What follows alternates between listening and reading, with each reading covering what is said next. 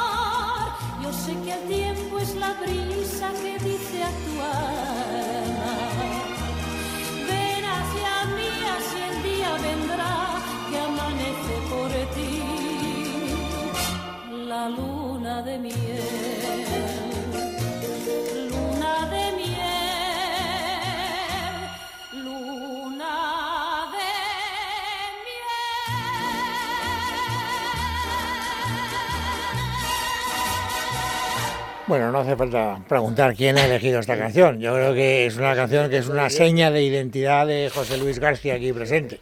Le ha tocado elegir canción a él y ha elegido esta. Eh, voy a saludar, ahora, no, ahora hablaremos de Luna de Miel.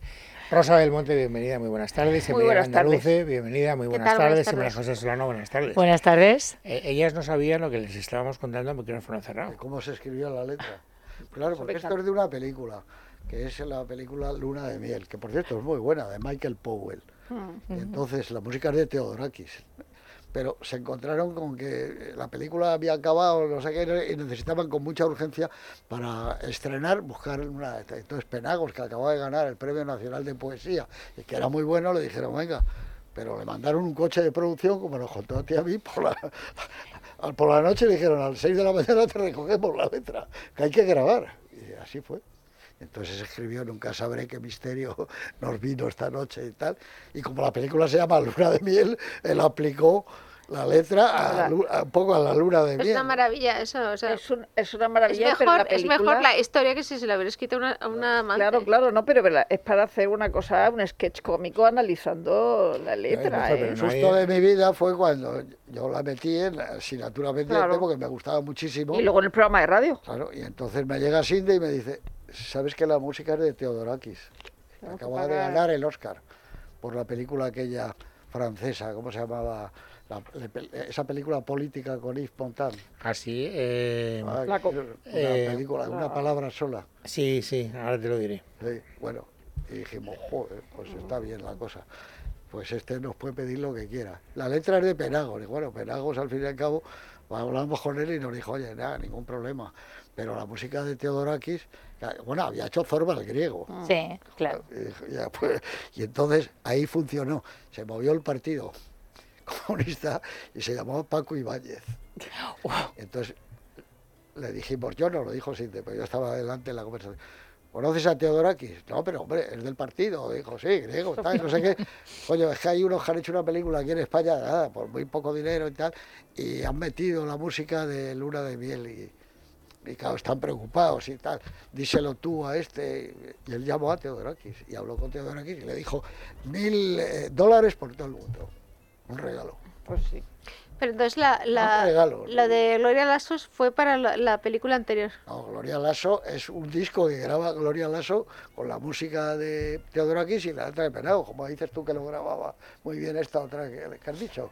Paloma San Paloma San Basilio. Basilio. No, lo o sea, ya es otro, Sí. otro- esto era una película que va a usar claro. la música.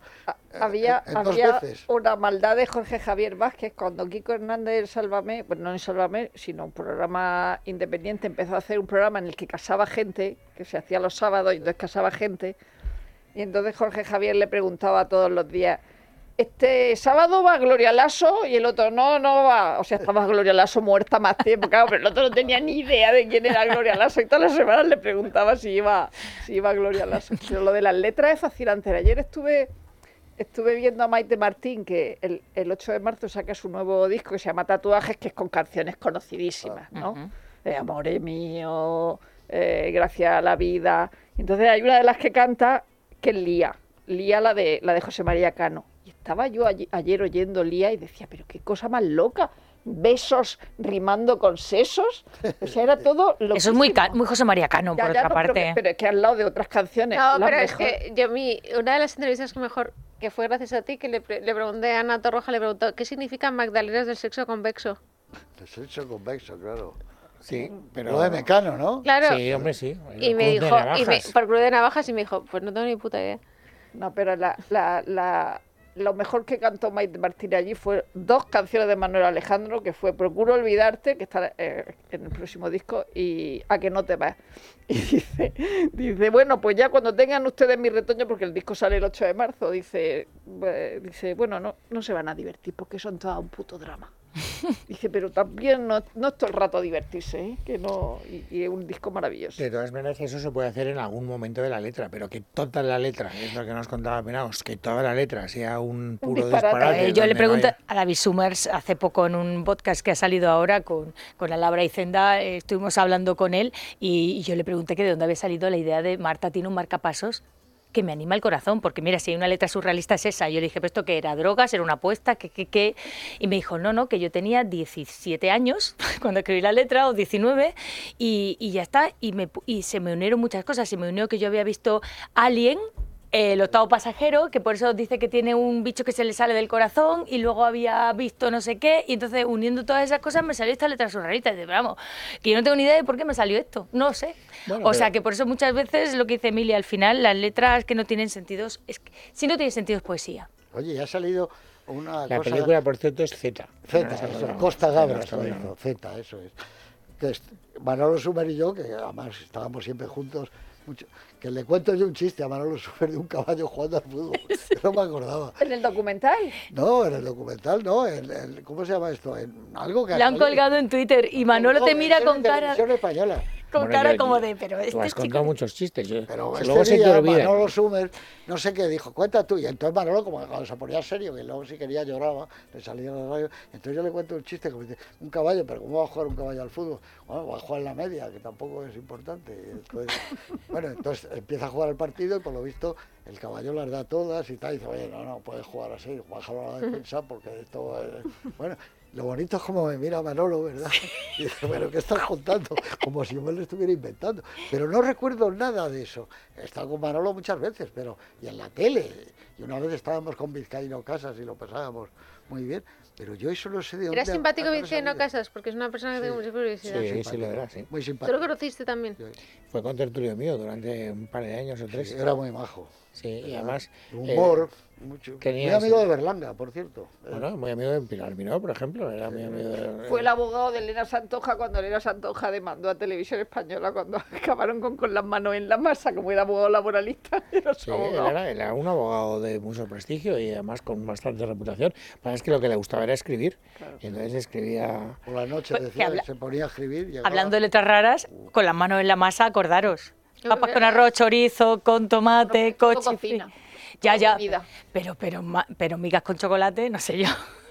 con chifrito, De todas maneras, caldereta. esta, esta canción que ha elegido García también a mí me trae los recuerdos de Antena 3. O sea, yo recordaré Claro, todas no son claro, los del programa de radio. asignaturas pendientes, que era la- el programa que, que hizo, ¿cuántos años? ¿10 años? 10 años.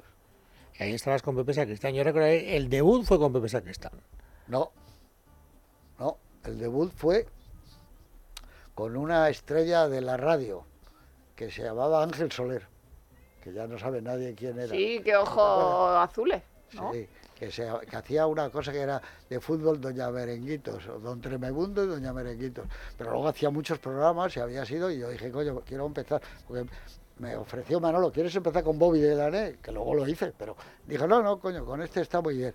Y con, creo que era Matilde Conesa. Sea, llevé la pareja de la radio, Matilde Conesa y él para, Conesa, qué para empezar con, con la música. Matilde Conesa era la suegra de José Luis Gil, del, eh, del de- que ahora mismo está retirado porque tuvo un ictus fuerte, el de la que se avecina y, y aquí no hay quien viva, y, y era el yerno de Matilde Era Conesa. una actriz excepcional. Pero no solo de la radio, o sea, era, o sea, aparte que en la voz que te suena de todo, o sea, era la bruja vería, Todo, era la señora Briches de arriba y abajo. Matilde Perico y Periquín. Claro, claro, era del cuadro de actores Nada, de... bueno, la protagonista del cuadro de actores, Claro. ella y Pedro Pablo Ayuso. Sí. Pero ella era excep- ex- excepcional, ¿no? era fantástica. No, a Pepe Sacristán le llevé, pero, pero otro día, pero no fue el, el arranque. Pues yo, seguro. fíjate, me voy a dejar No, matar. Yo es que recuerdo perfectamente el momento en el que, Creías que era en el que sí, además es que la voz que tenía Pepe Sacristán, bueno, que, que ¿Qué tiene. tiene? No la pero- tenía todavía tan como ahora, ¿eh? porque luego fue a ortofonía mucho, pero Pepe, le ven las películas, vente a Alemania Pepe, y no es la voz que tiene Pero ahora. estamos hablando ya de lo, pero- 82. ¿Qué es 82. ortofonía? Eso digo yo. ¿Se puede mejorar la voz? ¿Se puede? Claro, pues, voy a operar yo porque tengo Vamos con la... ortofonía Vamos ya. todos. Pero Rosa, Rosa, tienes una voz profunda, pero yo que tengo una voz de pipo. Ortofonía. ¿no? Que ¿Pero para qué? Sí. ¿Dónde están los profesores de Mira, ortofonía? Sí, bueno, muchos de Mira, García teatros, jamás sí. ha ido a ortofonía y sin embargo esa voz aflautada y teóricamente tal le ha convertido en el periodista radiofónico más importante de los últimos eh, Sin 50 duda. años o 100. O sea que lo de la ortofonía está bien si quieres ser actor y quieres llenar la pantalla y quieres Queremos, hacer una queremos. cosa. Pero si no, ¿para qué diablos quieres? Es que quiero ser Matilde Conesa. Pues no O vas- Periquí. Pues ya no vas a serlo. No vas por buen camino. O sea, era Matilde Vilariño. Es que Rosa... Era Periquín. Pedro. Pablo, Matilde Perico y Periquín. Te ha contado Rosa, eh, me ha confesado García que no ha escuchado la cultureta que le dedicaste. No, he hablado, Nada. pero le he pedido ya. Pero y- empieza, empieza la cultureta con luna de miel. Oye, que eh, no, no, fíjate, creí que tenía el teléfono y se lo he pedido y he hablado ya con Rubén Amón. Y le he dicho, supongo que me habéis puesto a parir y por eso os llamo. Que habrá sido un horror, digo, no te lo imaginas. Para darle las gracias. Y ahora la voy a oír, pero ¿dónde quieres que la oiga? Tiene que ser en alguien que me dé una cosita. Teléfono, claro. Claro. Eh, sí, te la haremos llegar. Eh, ¿Cómo te la hacemos llegar? Es. Pues con un, con un enlace mismo. no, pero que enlace. Ya, pero no tiene, tiene no que tiene abrirlo ningún dispositivo sitio. con ¿Y donde dónde lo enlazar. yo? El ordenador. Eh, Lo no- no tengo ordenador. y lo imprimimos y se lo damos para que lo lea. Eh, eh, Claro, macho, es que, Lo mejor es eso. Eso va a ser lo mejor. Menudo rollo. bueno, y si se lo mandamos a Andrea, Sí, también. Se lo puedo No. mandar. yo se lo mando a Andrea Tú se lo mandas. y Andrea que te lo ponga en su móvil. En su móvil, no, en su móvil. Yo lo quiero leer, joder. No, No, hombre, no, pero Claro, en tienes que claro, oírlo. que está Ah, bueno, que no es un artículo. Claro, verdad. tienes que oírlo, es un programa de radio, tío. Claro, claro. Hay gente hablando. Claro, Suena claro. peor leído. Eh, es verdad. Bueno, Mañana entonces, lo, lo oímos. ¿Quién estabais? García. Rubén, No sé, yo Pues a mí me... estábamos Rubén, Sergio del Molino, Guillermo Altara, Isabel Vázquez y yo. Entonces cada uno, aparte de hizo Rubén hizo una introducción preciosa porque además hablaba de su padre, que cuando íbamos a de comer, cuando ¿no? iba ella a su casa. Madre, que era estupenda. que- Eh, Canaria, creo que de Tenerife. Sí. La madre de. Sí, de- sí, era de canaria, Rubén. ¿verdad? Sí. Y entonces hizo una mucho. introducción muy bonita y muy personal, ¿no? Y luego cada uno teníamos que elegir una película, así como de distintas épocas. Luego hablábamos todos de todas, ¿no? Y yo elegí el corto de Alfonso Sánchez. Claro, bien. Porque le habías oído decir a García Porque- que era de lo que estaba más contento. No, no, porque a mí me encanta el corto de Alfonso Sánchez. O sea, además lo, lo dije en el programa. Ese momento inicial, porque pusieron el trozo cuando él está en la cama y dice, hombre, pero tal, que es el principio, pero no es el principio del todo, porque el principio es sin imagen, donde se mezcla la tos con el león de la metro, y a mí eso me parece tan genial que, digo que hay que recordarlo. Yo siempre, Toses. Joder. Si tú siempre has dicho que es de lo que estás más orgulloso. Sí, porque son esas cosas que no piensas y sale algo especial.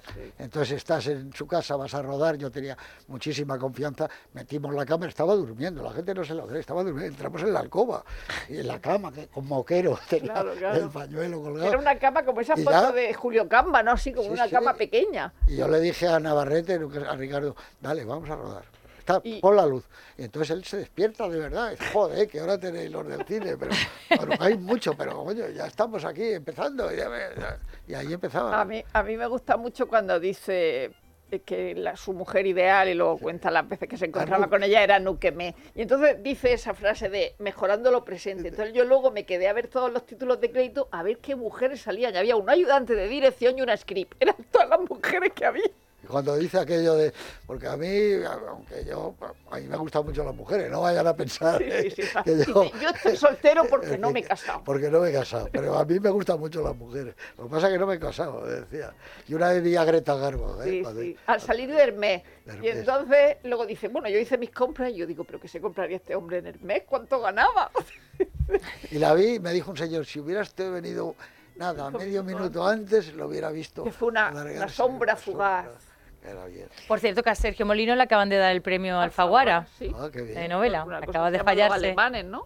Una novela se llama Los alemanes. Sí, sí. ¿Y de qué va? ¿Se sabe de qué va? o no? Pues sí, eh, alemanes. eh, eh, eh, Bueno, eh, eh, eh, o sea, es una novela, pero tiene un suceso histórico que, a ver, espérate. Acaba de fallarse, todavía no ha salido a, No vale. Los a alemanes. librerías. No vale mirarlo. Hombre, como no voy a mirarlo, se claro acabo que de vale, recibirlo. ¿Para claro qué que sirven las- Además, no es que, Es está, que acabo de recibir la nota de prensa. está leyéndose a sí misma. No, no, estoy leyendo una nota de prensa. En 1916, en plena guerra mundial, llegan a Cádiz dos barcos con más de 600 alemanes provenientes de Camerún. Se han entregado en la frontera guineana a las autoridades coloniales por ser España país neutral. Se instalarán, entre otros sitios, en Zaragoza, razón de la ligazón con Sergio. Y formarán allí una pequeña comunidad que ya no volverá a Alemania. Entre ellos estaba el bisabuelo de Eva y Fede, quienes casi un siglo después se encuentran en el cementerio alemán de Zaragoza en el entierro de Gaby, su hermano mayor, junto con su padre, son los últimos supervivientes de los Schuster, como el futbolista. Una familia que llegó a formar un importante negocio de alimentación, pero en los tiempos que corren, el pasado siempre puede regresar para levantar ampollas. Con una intriga que crece página a página, los alemanes traza, trata uno de los episodios más vergonzosos y menos divulgados de la historia de España. Cómo los nazis refugiados aquí, en un retiro dorado, activaron el neonazismo en Alemania. Con su utiliza alumbra el infierno que puede llegar a ser en ocasiones la familia. Y deja en el aire dos preguntas incómodas. ¿Cuándo caducan las culpas de los padres? ¿Llega hasta los hijos la obligación de redimirlas? O sea, que es no es la. España vaciada, es otra cosa. No, no, es una novela. parece una historia de Arturo No es la vaciada. Bueno, la llegada. ¿Cómo, cómo empieza? La ¿Cuál? llegada a España es como, la, como lo del italiano. ¿Cómo No sé, suena más a. Vete Bueno, a Alemania, la vete a Alemania, Pepe. ¿Ah? Vete a Alemania, En Pepe. plena Primera Guerra Mundial llegan a Cádiz dos barcos con más de Guerra Mundial, 600 dos alemanes barcos que lleguen. provenientes de Camerún. Muy bonito. Pues mira, esto me recuerda a una conversación que acabo de mantener hace escasamente un cuarto de hora con Elvira Roca. Porque una de las cosas que a mí me, me llenaron de perplejidad la semana pasada Urtasun. fue Urtasun. Urtasun hablando de esto de que, de que había que encontrar un marco, un marco descolonial en el, una cosa rarísima. Y entonces, que yo no lo entendí cuando lo escuché, te prometo que... Son palabras juntas que no significan nada. O sea, como- que luna de miel tiene más exacto, sentido. como la letra de luna de miel, una cosa parecida. Y entonces, eh, como no lo entendía, y Elvira Roca, que es una historiadora maravillosa, que ha estudiado la, la Leyenda imperiología, la leyenda negra de una manera muy... No, ya no, hay que hacer leyenda negra, hay que decir la conquista de América, pero la leyenda negra ya es, es- te Bueno, pasa un poco como... la- la leyenda está- negra de la conquista de Está América. demasiado manoseada. Negra. Pero me ha hecho una, una bronca muy cariñosa, Elvira, porque yo digo, pero ¿de qué se trata, Elvira? Que no lo entiendo. Digo, ¿eh? que tenemos que pedir perdón por haber conquistado América o tenemos que pedir perdón por haber sojuzgado. Y entonces me dice, ya estoy harta, me ha dicho cariñosamente, ¿eh? De que utilicemos la primera persona del plural. Nosotros no hemos hecho nada, ni tú ni yo hemos salido jamás de España, y no hemos hecho nada, ya está bien lo que hizo un gobierno soberano con otro gobierno. Y esto, digo, contestando la pregunta que plantea la novela que hablábamos, y es verdad, pero ya está bien, o sea, quiere decir que... ¿Cómo es eso? Conoceréis pactos en Bruselas que no creeríais que existiría nunca. Es como Blade Runner. Lo vamos a ver. ¿eh? Se le harán la sangre, como decía la madre de... No, una vez a Arturo Pérez Reverte le dijeron en México, es que usted debería pedir perdón. Dice, yo no, su abuelo de usted. El mío se quedó en España. o sea, yo no hice absolutamente nada. No, pero es verdad, ya llega un momento en que, bueno, pero en fin, eso es porque me ha venido lo de, vosotros, lo, de los, lo del el marco colonial. Yo no lo entiendo Pero tampoco, vamos, es que se ¿no? mamarracho. Museo. Sí. Aparte que España nunca tuvo colonias. Aparte que yo creo que- reinatos, que son diferentes. aparte, aparte que- yo creo que este, esto eh, a- hacer como un acicate contra una cosa para crear polémica y luego no se va a poder hacer nada. O sea, es como si de repente No, en me, ha, España... me ha- me ha dado Elvira una, una clave que a mí me ha, me- me ha- Porque digo, ¿por qué? O sea, ¿a qué viene esto? Y entonces ella me ha explicado una teoría, es una teoría, una explicación que ella encuentra, y es que ir creando el clima mm, ambiental propicio para que este gobierno devuelva, no a Colombia, sino a Petro, el tesoro de las quimbayas. Pero fue un un- regalo, está un demostrado que Pues, fue un sí, regalo. pero, pero fue un regalo, pero ahora como, Ahora te voy a devolver como el un gobierno regalo. quiere quedar bien con Ya, Petro, pero, pero entonces, tiene que pero crear... entonces reclamemos todo los- lo que nos quitaron los ingleses y Y eso los franceses. en la, en la franceses, en la guerra de la independencia. En la guerra de la independencia que nos A ver, robaron vieja absolutamente todo. huevos, también lo Eh, quiero, que está en la casa de el. Wellington. O sea, el entonces pidámoslo, pidamos todo eso nosotros. ¿Ve? Sí, no, bueno, pero yo creo que es una mamarrachada y que no tiene sentido y que al- a este señor, aparte de que es verdad que, que pueden tener una idea de ir creando un clima, este señor oyó Yo creo- campanas con, lo- Yo con- creo, con un yo creo, museo ya no, belga. se, ya no se dice Sugnor, ¿no? Se dice... Eh, me da igual, yo voy a decir subnormal toda la vida, Discapacidad. Pues yo creo No, este es que no, se, Urtasun... no se decía subnormal tampoco. Ah, ¿no? Bueno, pues... Evidentemente. Pues bueno, no, da eso igual. no venía en la Constitución. Vale. no, se Eso es de hace muchos años. Sí, lo de subnormal, pero pero, que, que, que la idea de la que él parte es la del que museo belga. Oiga, usted que están cortando mano Antes- eh, el rey. Leopoldo. ¿Cuándo hemos hecho eso nosotros? espérate que están aquí los de la tertulia paralela, que es una cosa que yo llevo Uf, fatal en la radio. que es lo mismo, más o menos, discapacitado. según la RAE sí, pero según, la te- según las personas que sufren discapacidad no. Ellos no querían que se les llamara disminuidos, que es la palabra que aparecía Yo nunca he llamado Constitución. disminuido a nadie. Ni yo tampoco. Ni yo. Es una palabra. Han no- cambiado una cosa usaba. que no he usado en mi vida. O sea, terminológicamente era lo mismo. Es una persona que tiene disminuidas sus capacidades físicas por una enfermedad, no porque sean tontos ni nada. Bueno, pero es que la enfermedad, eh, decir enfermedad también está mal visto. Es una condición. Pero si está viendo, está mal visto todo. Sí. O sea, Eh, eh, eh, Esteban eh, González Pons dice un disparate, pero resulta que le afean lo del cáncer. No, no, si lo que está diciendo en general es peor. O sea, lo del cáncer es lo de No, menos. pero eso es una cachondeo. Ahora porque no quiero hablarme, ahora no me quiero ir a la política, pero yo creo que Esteban González Pons, que es em, valenciano y por lo tanto eh, coñón y por lo tanto tiene ironía, cuando quiere, eh, digamos, matizar, dice, pido perdón a los enfermos de cáncer, pero si... Y entonces yo, yo me lo tomé a cachondeo, digo, y este tío... Sí, claro, digo, pero vamos a ver. Y, y lo peor es que todos los dirigentes de su partido se lo han tomado en serio. No, Digo, no, no, si ya ha rectificado. No, pero- pero lo peor de todo es que te vamos a hacer que votar a Dolores Montserrat. Yo no voy a votar.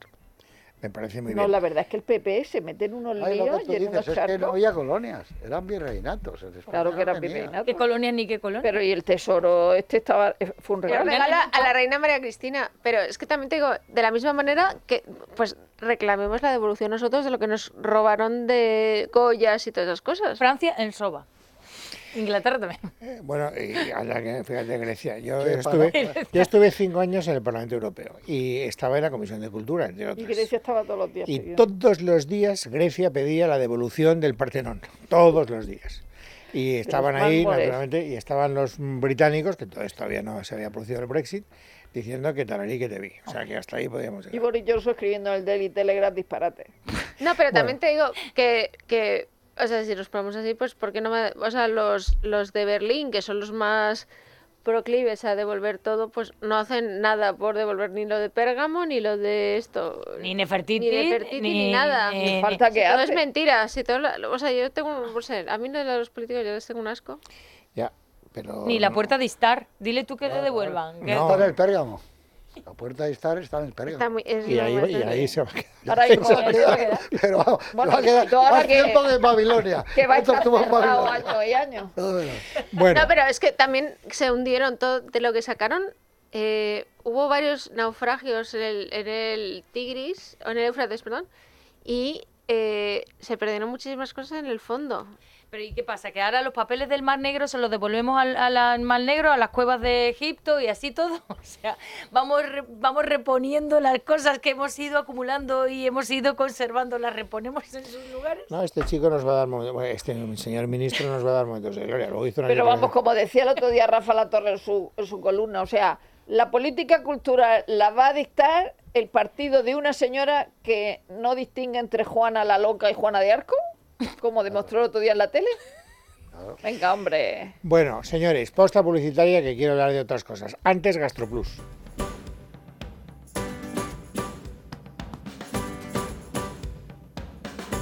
Si la hiperacidez gástrica te produce constantemente molestias a nivel estomacal, deberías conocer GastroPlus de Mundo Natural, un complemento que aporta extracto de aloe vera hasta 10 veces más concentrado que la planta en su estado natural y que además contiene fosfato tricálcico que mejora el funcionamiento de las enzimas digestivas. Ya sabes, GastroPlus de Mundo Natural y no te preocupes por las digestiones. Consulta a tu farmacéutico o dietista en parafarmacias del Corte Inglés y en parafarmaciamundonatural.es. Mundo Natural. En casa de Herrero.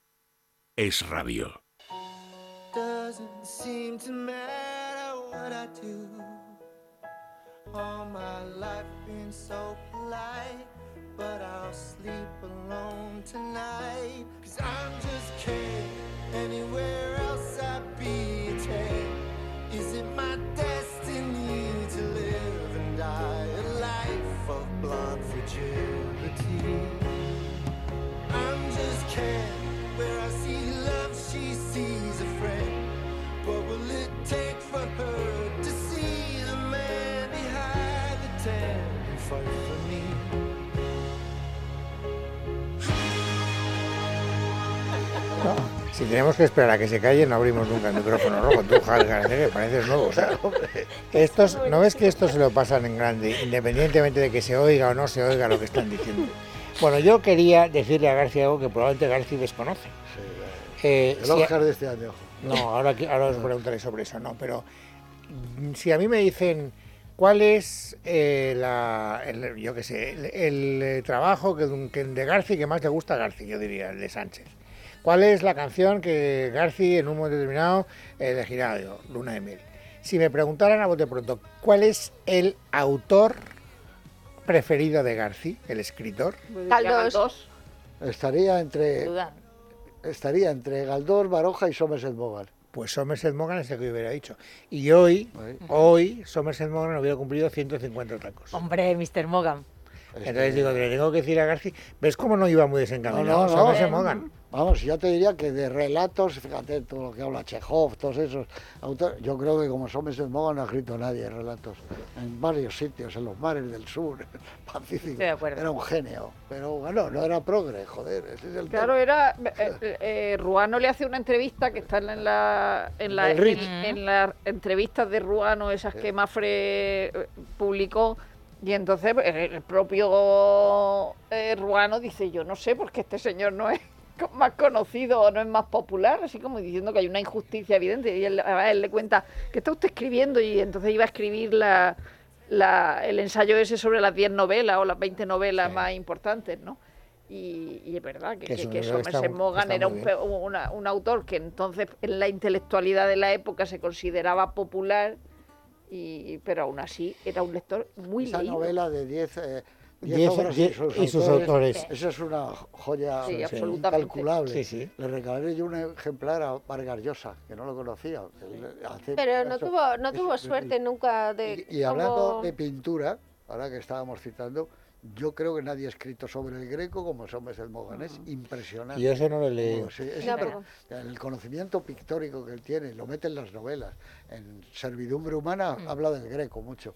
Y el personaje es como pintor. Pero tal. Servidumbre Humana sí, en realidad, es como tú siempre lo has dicho, que es como una novela que no ha tenido suerte las, en, en llevarlo al cine. Nunca, se ha llevado cuatro Es que veces. de eso quería hablar el yo. filo de la navaja y servidumbre humana. Pero fíjate, no, no, no, ojo, no, estamos hablando de, de- de cuestiones mayores. Le he dicho a Carmen Arreaza, le digo, como quiero sorprender a García, que a lo mejor no sabe que hoy hubiera cumplido 150 años, ¿por qué no me haces una pequeña documentación de las adaptaciones cinematográficas de los libros de, de Somerset Maugham? Y la pobre mujer, pues, eh, por no decirme que no, es que hay muchas modernas. cientos de Claro. adaptaciones. Cientos. O sea, no hay nadie que haya Claro. sido llevado más Claro, veces al claro, cine que claro, Somerset Maugham. Claro, claro, Pero incluso claro. en el cine reciente. Claro que sí. Vamos. Pero bueno, esa película que me gusta a mí, la que más. El velo velo pintado. La última pintado versión, no la de Greta Garbo. Fíjate No, que no, un no, hombre... gusta la Porque ahí te enamoraste de, de tu, de, de Naomi Watts, que ha sido una de tus novias. No, me va. Estaba fantástico. Un hombre que sabía mirar también a la pintura y al cine, ¿eh? le interesaba mucho y sin embargo cuando escribía en su casa de Niza eh, tenía eh, tablones en las ventanas para que no entrara el sol ni la luz. Escribía con... A oscuras. a oscuras, con luz artificial. Moresque se llamaba. Moresque. Villa Moresque. Villamoresque. Villamoresque. Y ahí es donde a, a Paddy Leifermor, a mi Paddy, el de mi libro de Grecia, lo invita porque estaba enamoradísimo de él, le gustaban los chicos guapos, claro. Y, y entonces ahí fue cuando en la fiesta y, eh, la en la que Paddy se metió con su tartamudez porque era muy, muy tartamudo. fue a clase, fue, Muy- fue- él fue, eh, eh, eh, fue el profesor del discurso del rey. Sí. O sea, él fue a ese profesor porque quería ah, leer, porque era una cosa muy popular en la época, leer, que los autores leyeran sus obras en la radio. Eso. Y entonces él fue a clase para superar la tartamudez y grabó programas con- leyendo sus Pero obras. cuando se ponía nervioso, como todos los tartamudos, claro, pues, pues, pues. Y entonces Paddy se metió con él y ahí fue cuando él lanzó al día siguiente esa famosa frase de "Pa- este chico Paddy es solamente un gigolo de clase media para mujeres de clase alta. Que al otro le encantó, pero lo dijo con toda su mala Hombre, es que, baba, pero a Paddy le encantó ese... es que era una Él- bruja. Él, era muy amigo de Cukor, de George Cukor, y lo invitaba siempre en su famosa casa que tenía en Beverly Hills. Y en una ocasión dijo, eso, coño, nunca se hace bien una obra tuya y tal. Y dijo, yo os hago el guion gratis. Dijo Somerset Maugham, del filo de la navaja. No, pero hombre, no, gratis no. Dijo Zanuck. No, no, gratis, de verdad. Bueno, luego me hacéis un, un regalo o lo que sea. Bueno, hizo el guion y, y el, y pidió de regalo un Van Gogh, uno de esos. Les costó un dineral. No sé si era un Van Gogh o uno de estos, ¿eh? Y tuvieron que darle un impresionista No. maravilloso, o sea que era muy listo. En cualquier caso, yo, por ejemplo, me leí Servidumbre Humana, que me lo dio mi madre. Que no es fácil, ¿eh? Que no es fácil. Entre otras cosas, porque me sé como difícil. 700 páginas. No, no, pero se lee bien, ¿eh? Se lee muy bien, pero yo, o sea, yo, el sufrimiento cuando veía que, que iba a volver con Mildred, que me parece la más mala de todas las. El protagonista de volver con Mildred. Bette Davis lo hizo. Es la que mejor lo ha hecho, Mildred, en la película primitiva de, de Pero no es muy buena, ¿no? Le- hecho- la peli no es Ah, demasiado Taylor No está buena. mal, la hizo John Cromwell. Y es de la Leslie Howard, era, me parece que estaba con ella. Pero ella está bien. Ella es malvada, tremenda, ¿eh? Ya, ya, pero mujeres de Somerset Maugham son malvadas. a mí me encanta, a mí me encanta que yo todavía busco todavía cómo son los pies de equinos, Claro. Con deformación equina. Tres versiones se ha hecho de Servidumbre Humana. La última, en no. 64, la hizo Ken Hughes con Kim Novak en el reparto, cosa que yo no, ignoraba. otra vez hizo Ruth Roman. Y no hay que olvidar la gran publicación de Atari Books Claro. que tiene sobre... Hombre, bueno, el de. Garson Canning es maravilloso, es mi libro favorito de de- Atari.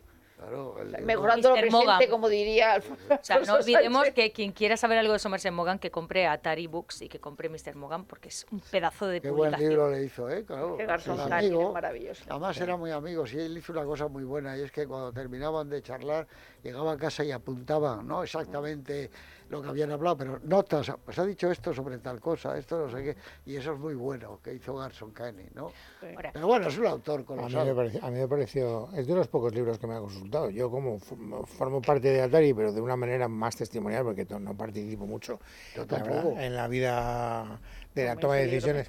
Pero cuando estábamos, libro. de- de- de- eh, en fin, tratando de ver si ese le publicamos o no, yo lo recomendé vivamente, pero a mí me fascinó. Cuando nos dieron, ¿te acuerdas? La, el, el original, vamos, el, el gustaba manuscrito. mucho a, a González Sí. como escribía. Si yo fuera productora, tuviera pasta, yo le daría esa pasta a Garty para que rodara uno de los cuentos más bonitos que se han escrito jamás en la historia de la literatura, para mi gusto, que es de Somerset Maugham, que es el, el collar de perlas. Don Sábelo Todo, Don sabe todo. se llama Don Sábelo. Eh, Ya lo de qué va. ¿Tú te acuerdas de qué va, Garci? Más o Sí, menos. Claro, es un hombre que eh, se mete siempre eh, con todas las conversaciones, es don sabelo todo, lo sabe todo, y no sé qué, no sé cuándo. Y entonces en el barco donde viajan hay un matrimonio, una pareja, y entonces ella lleva un, un collar de perlas maravilloso, no sé qué, pero don sabelo todo se da cuenta de que no es... bueno. Ella había dicho que eran falsas Claro. al marido. Porque tenía un amante. Po- Ella tiene un amante y entonces al marido le dice, bueno, me lo ha regalado Richard, pero no sé qué y no sé cuánto. Pero él, una vez que están jugando, se da cuenta de la calidad del ese. Y cuando le preguntan al final, ¿y usted qué diría? ¿Que son de verdad o de mentira? Ella lo mira, rogándole por favor que no diga que son de verdad. Son de y él le dice, él se traga toda su sabiduría y dice, no, son falsas, son falsas. Entonces Estas dice, perlas. Esta vez don Sabelo todo, dice él. Así que, pero bueno, tiene, eso se hizo en cine, porque hubo dos películas que se hicieron que eran de tres episodios sobre Somerset Maugham y de cuatro. Y entonces en una de ellas estaba la de don Sabelo todo, el collar de perlas. Pero tiene otra muy buena, que es el del... ¿Cómo se llama? El que está en la iglesia, el que no es cura, pero el que organiza todo. No, el Sacristán. monaguillo, el sacristán. El sacristán, ese es maravilloso y eso es muy del padre Mapley. Y entonces el sacristán que llega un momento en que, que le dice, chico, esto es todo lo que hay, no hay más dinero, así que lo siento. Y dice, pero si es que llevo como 18 años en la iglesia y tal, y sí, pero esto se ha acabado. Y entonces va camino de casa y está nervioso y se quiere fumar un cigarro, pero no ve un estanco, ni coño, ni dónde puedo comprar aquí un cigarro y tal. Y llega a casa y se lo dice a su mujer que me han echado y tal, y no sé qué, pero ¿qué me dices? Y dice, fíjate qué curioso, que venía en camino y estaba tan cabreado, quería fumarme un cigarro y no había nada. Coño, podíamos poner una cosa para vender tabaco. Que podía, porque igual que me pasa a mí, le pasa a todo el mundo. Y entonces pone un kiosquito para vender tabaco y es- tiene mucho éxito, luego pone otro, pone una especie de tabacalera, no sé qué, y está contando su vida y al final le dice, fíjese qué inteligente es usted, madre mía, ah, con los del banco, no quiero decirle nada, fíjese usted si hubiera, si hubiera seguido, no sé, si, hubiera- si, si usted no hubiera hecho esto, no sé qué, no sé qué, dice, pues seguiría siendo sacristán, si no me hubiera valido nada de todo esto, si no me hubieran echado, fíjese usted, pues si no me echan, seguiría siendo sacristán, pero es muy bonito ese relato, muy del padre, este, de lo de, de Charles, este, ¿cómo se llama? El, Chesterton. Chesterton, mm. Es muy- pero tiene, bueno, son infinitos. de los- el, el de la nativa que se le pega a él. La lluvia, ¿no? Y bueno, lluvia, sí, pero Lluvia, hay una nativa con la que ha tenido una historia y se casa, eh, enamorado de su mujer que viene de Inglaterra. Pero hay una chica que se le pone siempre en la puerta, échala, sí, la echa y vuelve, y la echa y vuelve. Y la otra empieza a decir, a descubrir, pero es que tuviste una historia con ella, sí, pero fue hace mucho tiempo. Pero no, pero ella viene, te quiere, que no, que no me quiere, ya es que me está fastidiando. Y poco a poco, hasta que la mujer logra echarla. Y este la odia, pero la otra sigue en la puerta, sigue en la puerta, luego ya entra en casa, no deja que suba al dormitorio, se queda en el salón y va- acaba en la escalera. Es un cuento terrorífico, fantástico de, de él. Bueno, ¿qué película va a ganar el Oscar ahora que sabemos las nominadas? Favoritas. Rosa. Eh, no sé cuál va a ganar. Mi favorita es Pobres Criaturas, desde luego. Me, me parece una película fascinante. Pero o tú sea, ya la has visto, ¿no? Sí, pero, Sí, pero si se estrena mañana. ya, pero la he visto en un pase. Es O que... sea, he visto la zona de Es que así interés. no vale, así no vale. Podemos. No, he visto la zona de interés en el cine, eh, pagando. ¿Y? Y, y, eh, eh, A mí me eh, ha gustado mucho. está muy bien y lo- es una película bastante especial. García dice que es la que puede ganar. A mí No, me ha sí, encantado. no dudo que. Es que la del nazi. ganar. Sí. Sí. Esa puede... Esa, Ah, que está muy bien. No, si yo no la he visto, pero por lo que oigo, esos, estos ahora que son progres, dicen, lo del nazi vamos a dársela. De todas maneras, la sorpresa, que no sería tal, es la del griego, la que tú has visto. Que es un director Eh, raro la ese, de Yorgos ¿eh? Lantimos es alucinante. O sea, la- no voy a decir lo que hay en la cabeza de Yorgos Lantimos porque está basada en una novela. Es decir, que Claro. primero está en la, la cabeza de- del, del un autor. poco, ¿no? Claro, pero es distinto porque es Frankenstein, pero es como la creación de una mujer.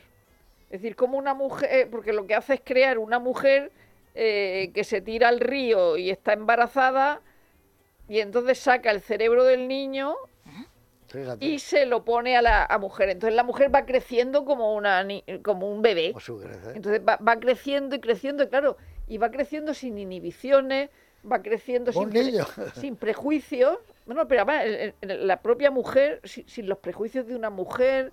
e- Entonces es muy interesante. Y, y- y desde luego, Barbie será una película dirigida por una mujer, pero esta parece dirigida por una mujer. Es decir, porque ya, ya, no, no digo, voy a contar No, nada, no pero ya al final dices, pero, que- pero qué bien que pasen estas cosas. ¿No crees que le puede perjudicar a Emma Stone haber ganado en La La Land el Oscar hace tres años? Sí, claro, Para que se lo den ahora. claro, claro, pero no Yo he visto que sé. metido la que yo os dije aquí, la coreana la han metido para Sí, nominar en, en mejor película Ah, sí. Vidas pasadas. Y también han metido la de Robot Dreams, Sí, Oscar qué también bien, esa me, ale- me alegraré mucho. O sea, que puede Y ser. luego la gran cagada de Francia, Joder. tan maravillosa que a nosotros nos viene bien. Pero la han es- metido. Claro, pero como mejor película, Claro, pero claro. evidentemente si la hubieran mandado la habrían metido también como mejor película internacional. Sí. Era Anatomía de una caída. La que he, he visto, porque me había dormido, Ahora, como la- sabéis, es Barbie. Y a mí me parece muy buena película. La- Muy buena película. Muy buena. ¿La has visto ya? El no escándalo. estoy- no, yo no puedo permanecer en silencio. Claro, pero el escándalo ahora... Pero llevabas discutiendo esto ya desde... No, pero yo me dormí, eh, empecé y me gustó. A él no le gusta porque empieza 2001. Pero, pero muy buen guion, Barbie. Muy buena actuación de todos, muy buena fotografía, muy buena construcción. Es una película y además incluso eh, la sociedad americana que saca y que dibuja es muy buena película. Pero tú sabes que el escándalo ahora mismo es, pese a lo que pasó en los Globos de Oro, que no han nominado como mejor directora a Greta Gerwig ni a Margot Robbie como mejor actriz. Y entonces es como si Barbie se hubiera convertido en realidad. Sí. Es decir, como si estuviera demostrando realmente lo que pasa. Claro. Eh, eh, porque Y de- tampoco Celine, Di- eh, Celine, la, la de vidas pasadas ha sido eh, Trier, sí, pero la otra, la de vidas pasadas tampoco. Y está Ryan Gosling tratando de defender el honor de... Y América Ferrera, las dos, los dos que han sido nominados. Pero lo que es increíble es que lo de maestro tenga siete nominaciones. No, no, eso sí que es- ¿Cuál? ¿Lo de qué? Maestro. Maestro. Eso, eso no se lo puede creer nadie. De todas maneras, yo empiezo ya a poner un poco en cuarentena a vuestro gusto, porque habéis visto, por cierto... Hace dos meses te he clavado dos, la mejor No, película ya, no, pero, de pero- animación no, y la no, otra ya- nominada. pero eh, ya que digas que te gustó mucho Barbie, ya me dedica muy, Ah, muy, muy y, desconocido. y- y- y te voy a decir una cosa, ¿Has visto el segundo capítulo? Sí. Y un 9. el segundo... Todo-. ¿De Venga, qué? Yo cuando, vi- Detective. Lo he visto. cuando vi el segundo capítulo... Tú eres una pelota. Tú cuando viste gritar al muerto dijiste esto es una... No, una- porque a mí me gusta Woody Allen. Eso no es verdad. Venga, Es que él no sabe. Herrero, jefe, no, Carpenter. no es verdad. No tiene. eh, eh, tú, tú lo has Claro, visto es a causa de la A mí me encanta Woody Allen cosa, y me encanta Carpenter, Howard. Hawks, el enigma de otro mundo, mezclado con David Lynch. Me ha encantado. La lengua eh, son cosas que hace él en, en la, en la serie esa tan famosa que hizo él de Twin Peaks. Hay cosas de esas. Ahora, joder, yo creía Yo que no. no. iba a mantener el tipo. Está fantástica. Y, y bueno, sexo salvaje, han metido todo, porque está muy bien todo. salvaje. Hombre, la- yo no había visto nunca a Jodie Foster tener esa secuencia. Salvo cuando la violan en, en tampoco. acusado. Acusado, sí, Sí, claro. pero no era La así. mesa es como esta, ¿eh? Esta y la, y la historia de la negra y la señora mayor con el otro. Aquí se acuesta todo el mundo, ¿no te das Sí, es verdad, es verdad. Sí. Yo no la he visto, la voy a ver. Pero, pero la película, No, si lo, vas Bueno, por, la si señora lo mayor ves, se si fumó lo un ves por ese motivo, te vas a quedar muy No. Pero no, ¿te pero? A mí me sigue interesando. Que No, no veo que se sea una cosa muy que- original, pero...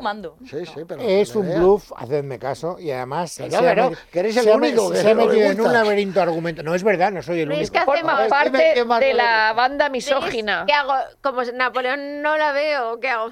No, no, tienes que verla. Tienes que verla y Oye, mira True Detective, que es de una calidad enorme, de interpretación. Es que no me fío ya, La música es buenísima, la fotografía. La música es lugares, buena, la fotografía todo, es buena, todo, la todo. interpretación es buena. Pero lo fundamental, la historia que te cuenta, no hay aparece por dónde cogerlo. Y el oso que aparece que le falta un ojo. Ese oso que le falta un ojo. Con el, el pequeñito que tiene también, que le falta un ojo. No, tiene mucho que ver con David Lynch, el segundo capítulo ya. Y la lengua se supone que ha estado congelada todo este tiempo, ¿no? No, no, oye, tiene mucho que ver. Está, está entretenida. No puedo contar. No, entonces- Bueno, o sea, bueno. no me digas que, va- No, no, que no, vamos no. a... Te prometo que yo vi la Tú mírala, hazme caso. Yo me No, no, pero exigí si a mí está mismo. muy bien que no Yo te te hago guste. caso siempre, si no he ido No, pero intentado más. Vi el segundo capítulo y dije, bueno, a ver, Herrero, tú eres bastante torpe, reconócelo. Nunca has sido el listo de la clase. claro. Tienes gente inteligente a tu lado. Te dice que es una maravilla. Míralo con otros ojos. Hombre, yo una maravilla Exígete digo, ¿eh? un poco de tal. Y lo- te prometo que hice lo que pude humanamente para que me no? el segundo. Y me, pareció todavía peor que el primero. ¿Vas a ver el 3 o no? Pues claro, ya tenía que ver. No, pero, para poder seguir manteniendo esta Claro, discusión bueno. con vosotros. Ya, ya. ¿Tú lo has visto ya el 2 o no? El 2 sí. Pues está muy bien el 2. muy bien. A mí Está me- fenomenal. a mí me Cuando se están descongelando en la Oh. pista de... Vamos, por favor. Oye, el mundo donde juegan, el- eso, es, pareci- eso tiene mucho que ver con lo de Hoss, cuando se descongelan. Sí. Eh, la- tiene que ver con Carpenter mucho, Claro, con la película. con la cosa. De Claro. Carpenter, con la cosa. Está muy bien, muy bien, muy bien, pero bueno. ¿Y qué más series? Ah, he visto lo de Valenciaga. Y Pues yo creo que merecía algo más de carne en el asador. Está como muy suave, muy blanda. A mí, Por a mí me han dicho que es muy blanca y que no... no, blanca no, y blanda. Por ejemplo, cuando él le hace el traje a Fabiola, coño, ahí mereces. algo, joder. No, pero es que, eh, que como pasa como con, con Rafael de León, que parece que... No, es que lo único importante de él es que era gay. Es que los, No, aquí los biopics, como dicen, no, no son muy difíciles. No, y lo más ¿eh? importante de él es lo Sí. que sabe hacer bien, pero no es... Pero por ejemplo, yo no sé, pues ya invéntatelo. Él y Coco Chanel, pues tendría que tener más fuerza, aunque sea, te lo inventas, pero que tenga, joder, No una sé, ahora van a estrenar ella. una de, de Chanel y, y Dior. Pues eso, Dios, todo esto, los desfiles. ¿Sabes lo que es curioso? Yo tuve la sensación de que era la película de, de Valenciaga, El hilo invisible. Claro, Así me la imaginaba yo la serie. evidentemente. Que es un poco Valenciaga el tipo, un tipo raro, extraño, la Es relación con la hermana. estaba- Y un estaba aspecto más parecido a Valenciaga. Estaba que este inspirada en señor. Valenciaga, pero se sabe que el niño invisible está inspirada en es un trasunto de Valenciaga. Sí, pero pues, raro, en el sentido Sí, bueno, de que la biografía de A Valenciaga ver, no puede ser. es como Ahora es la familia de Valenciaga lo que quería parecer es que no le hizo el tunga el traje a Carmencita. O sea, es como... Gentuza. Bueno, en todo caso, eh, ¿qué? Isabelita Garcés podía salir. Sí, exacto, la hizo, se Le quedaba hizo con los trajes. además, ella. Se quedaba con los trajes. Garcés, claro. Ella pedía trajes de Valenciaga y luego se quedaba con ellos. No iban a la productora. Siento mucho que os tengáis que ir. eh, Yo me quedaría más tiempo, pero eh, tenéis Con lo que prisa te gusta la- ahora que la hablar de política, sí, vamos, o sea que... eh, hala, José, un abrazo. Un abrazo. Eh, María José, Emilia, hablar hablar de Rosa, terrorismo. hablar- Que viva True No Detective. sé por qué me ha robado el agua. Porque no, porque el trasvase del Ebro Segura. Tú sabrás, tú sabrás lo que haces. O sea, me quedaba agua y me la robado. vámonos a las noticias de las seis.